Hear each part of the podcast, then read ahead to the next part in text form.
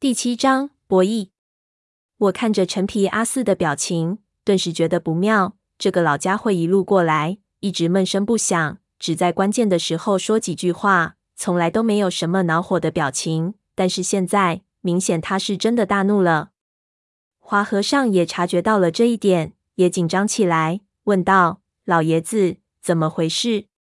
陈皮阿四脸色非常难看，对我们道。这里的龙脉给人做了手脚，这条三头龙是假的，龙头的方向错了。我心里一个咯噔，忙掏出自己的指北针去看，果然，无论怎么转动，指针就是指着那黑色的石龟。显然，这古怪的东西磁性极强。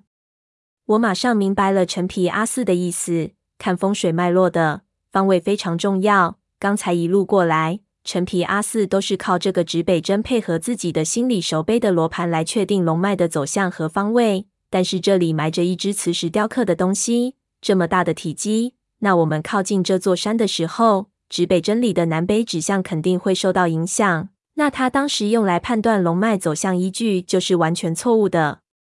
这三头龙的格局是在这错误的前提下判断出来的，那肯定也是假的了。也就是说，这里根本不是龙头，什么昆仑胎，外面巨大的冰穹都没有了存在的理论依据，都是一种假象，都是引导我们走入这个陷阱的心理暗示。汪藏海肯定是想到了以后能找到这里来的人，必然有相当的风水造诣，所以早就做好了准备。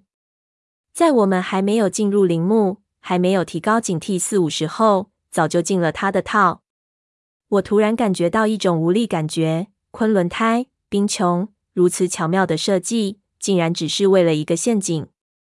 汪藏海果然对于盗墓有着深刻的了解。一直以来，我都嘲笑那些笃信风水的建筑师，风水没有给墓主人带来任何的阴福，反而成为了盗墓贼指明了无形的方向。但是我们却犯了同样的错误，给一个古人硬生生摆了一道。现在是和一个死了有几百年的人博弈，结果第一局还没开始，我们就给将军了，真是出师不利。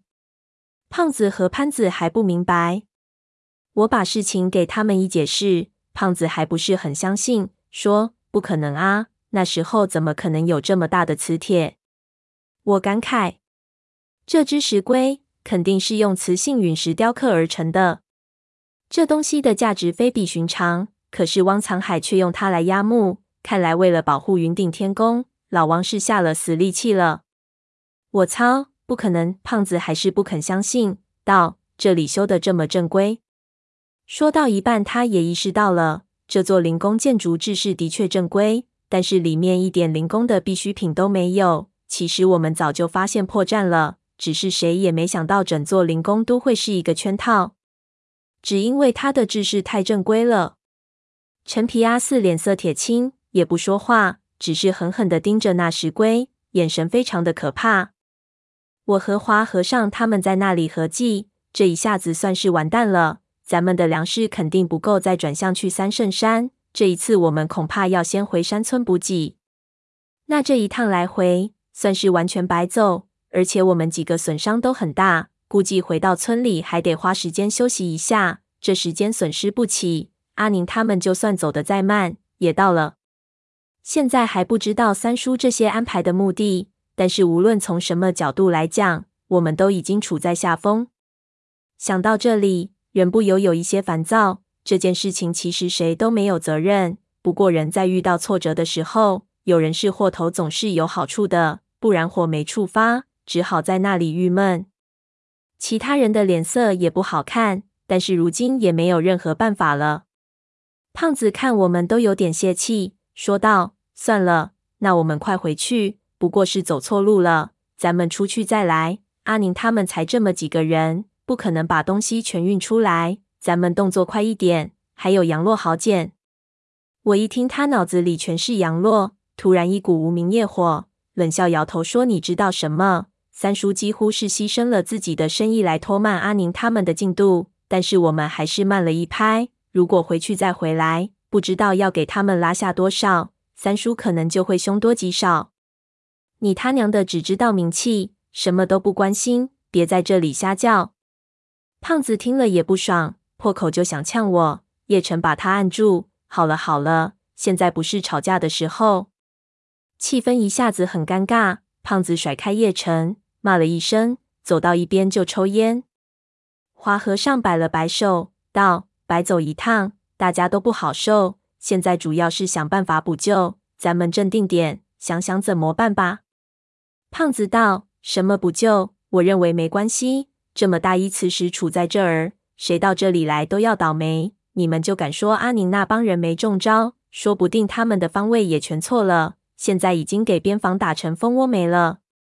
我们应该把这里摸一遍，把能带的都带走，然后用最快的速度折返，在山下重整装备再来，别浪费时间。既然已经中招了，不面对现实怎么行？我知道胖子其实说的没错，可能我们到最后还是不得不按他说的原路回去再来。但是现在他这样的论调在这里是不受欢迎的。潘子马上摇头，说得轻松。要你现在原路回去，你有把握回得去吗？就算你认识路，咱们走了一天了，你皮糙肉厚的不觉得累，我们可吃不消。就算要回去，也肯定是明天早上。小三爷的担心是有道理的，这样耽搁时间，三爷做的部署就全白费了。胖子一听，马上就抓狂了：“三爷，三爷，去 TMD 三爷！你们 TND 连那老瘪三在想什么都不知道。”还扯什么 JB 蛋？胖爷，我为什么非得掺和到你们的家务事里来？老子是来摸名气的。TNND 不管了，老子自己摸完自己走。你们陪那不阴不阳的老鬼一起去死吧！说着，胖子就扯起自己的包，打亮手电，往走廊走回去。不过才走了两步，闷油瓶就拦到了他的面前，不让他继续走。胖子对闷油瓶有点忌讳，不好对他发作。但是又不好下面子，问道：“干什么？TNND 别拦着胖爷我发财。”闷油瓶道：“你不觉得奇怪吗？我们到了这里，好像情绪都很焦躁，连吴邪都发火了。”闷油瓶一说，胖子就一愣，马上转过头来看着我，众人都脸色一变，我心里也咯噔了一声。是啊，刚才的无名业火他妈的就是突然起来的。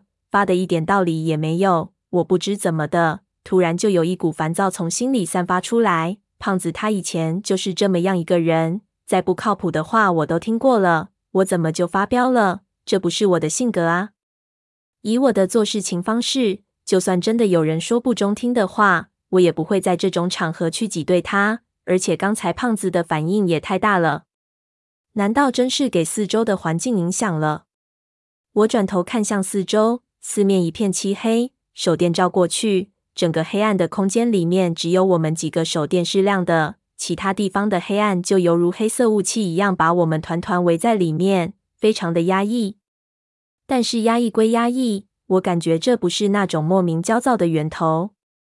怎么回事？好像刚才真的有点邪门，突然就发火了。胖子也醒悟过来，问闷油瓶道：“闷油瓶对我们道。”我也不清楚，不过我看这里不仅仅是一块磁铁这么简单。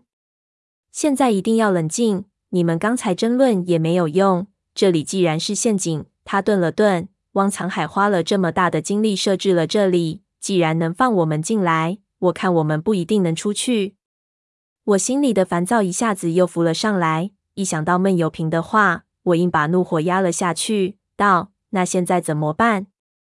闷油瓶不说话。只是看了一眼陈皮阿四，后者也看了他一眼，道：“既然已经入了套了，我们只能走一步是一步。现在下结论能不能出去还太早。不过不管怎么样，我们必须把这只乌龟毁掉，然后在这里搜索一下，确定再也没有同样的东西。不然我们来几次都是一样。”众人都怒目看向那只乌龟，显然都从来没有比现在更恨过这种动物。大磁铁打碎了，也只是变成小磁铁而已，还是会对指北针有影响。要完全消除磁性，只有用火烧。我们掏出无烟炉的燃料，浇在乌龟身上，然后胖子点起一根烟，猛吸了一口，往里面一扔，火就烧了起来。无烟炉燃料的热量极其大，一下子我们就感觉炽热的气浪轰了过来。华和尚拿出指北针，看里面的指针转动。很快，乌龟给烧得通红，就连四周的砖头也都烧成了红色。我们都趁机靠到砖坑边上取暖。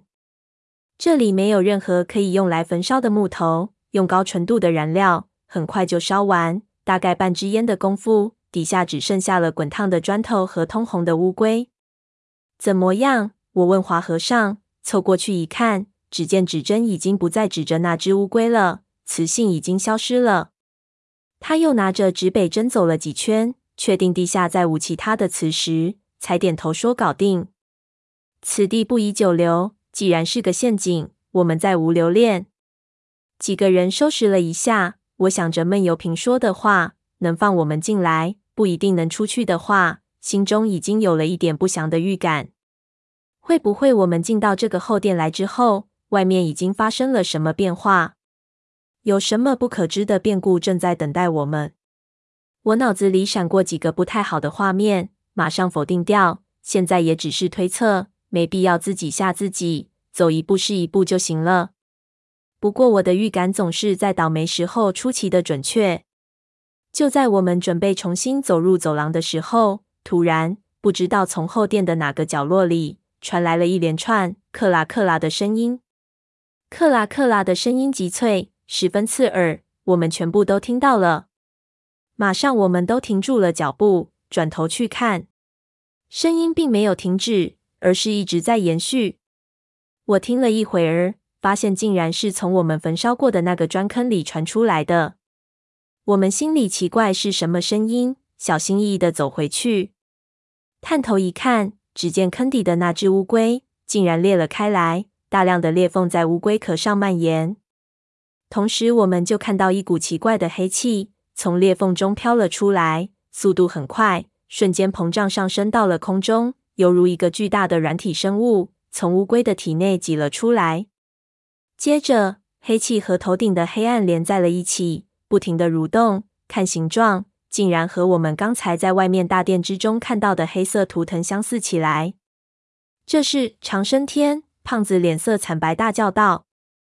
你别吓人，花和尚道。可能这乌龟是空心的，热胀冷缩就裂开了，里面什么东西烧焦糊。胖子变色道：空心的，那这黑烟会不会有毒？应该不会，没这个仙。花和尚道。话没说完，闷油瓶突然做了噤声的手势，让我们不要说话。我给他的动作弄得一下冷汗都下来了，忙捂住嘴巴。所有人都屏住了呼吸，四处去看，想知道又出什么事情了。我四处转头，听到我的心在砰砰作响，就像打鼓一样。四周却没有什么异样，倒是听到了，在这极度安静的后殿中，除了石龟的爆裂声，还有一种非常非常轻微的稀疏声，不知道从什么角落里传了过来。我听了半天，没有听出那是什么声音。连它的方位都感觉不出来，好像这声音是直接进入我的大脑的。说着话的时候，我下意识地回头去看了看，此时灵宫的玉门已经自己关上了，身后一片漆黑，手电照过去，整个黑暗的空间里面只有我们几个手电是亮的，其他地方的黑暗就犹如黑色雾气一样，把我们团团围在里面。这种黑暗非常的压抑，不知道是心理作用还是什么。我刚想对他们说：“此地不宜久留，我们最好赶快出去。”忽然，闷油瓶做了噤声的手势，让我们全部不要说话。我给他的动作弄得一下冷汗都下来，忙捂住嘴巴。所有人都屏住呼吸。我听到我心在砰砰作响，就像打鼓一样，但是同时也听到了，在这极度安静的四周，某一个地方传来了非常轻微的稀疏的声音。我听了半天，没有听出那是什么声音，连它的方位都感觉不出来，好像这声音是直接进入我的大脑的。这座灵宫在冰穹里面，不可能被风吹到，这声音肯定不是风声。上方的黑烟越来越浓，那种稀疏声也越来越密集。很快，四面八方全部都传来这种声音，听得人浑身发痒起来。闷油瓶的脸色越变越难看，不停地转身。看着积聚在头顶上的黑气，自言自语道：“烟里面有东西。”花和尚听着那稀疏的声音，又看了看那只石头龟，似乎也意识到了什么，脸色一下子变了。这烟是虫香玉，乌龟里面有虫香玉。汪藏还想我们死。虫香玉是什么东西？我问道。没人回答我，但是我知道，我很快就会知道。闷油瓶指了指一边的棺床上躺着的顺子，示意狼风背上，然后一指前面走廊，跑，不要回头。不管什么东西掉到你身上，也不要停，一直到出去。快！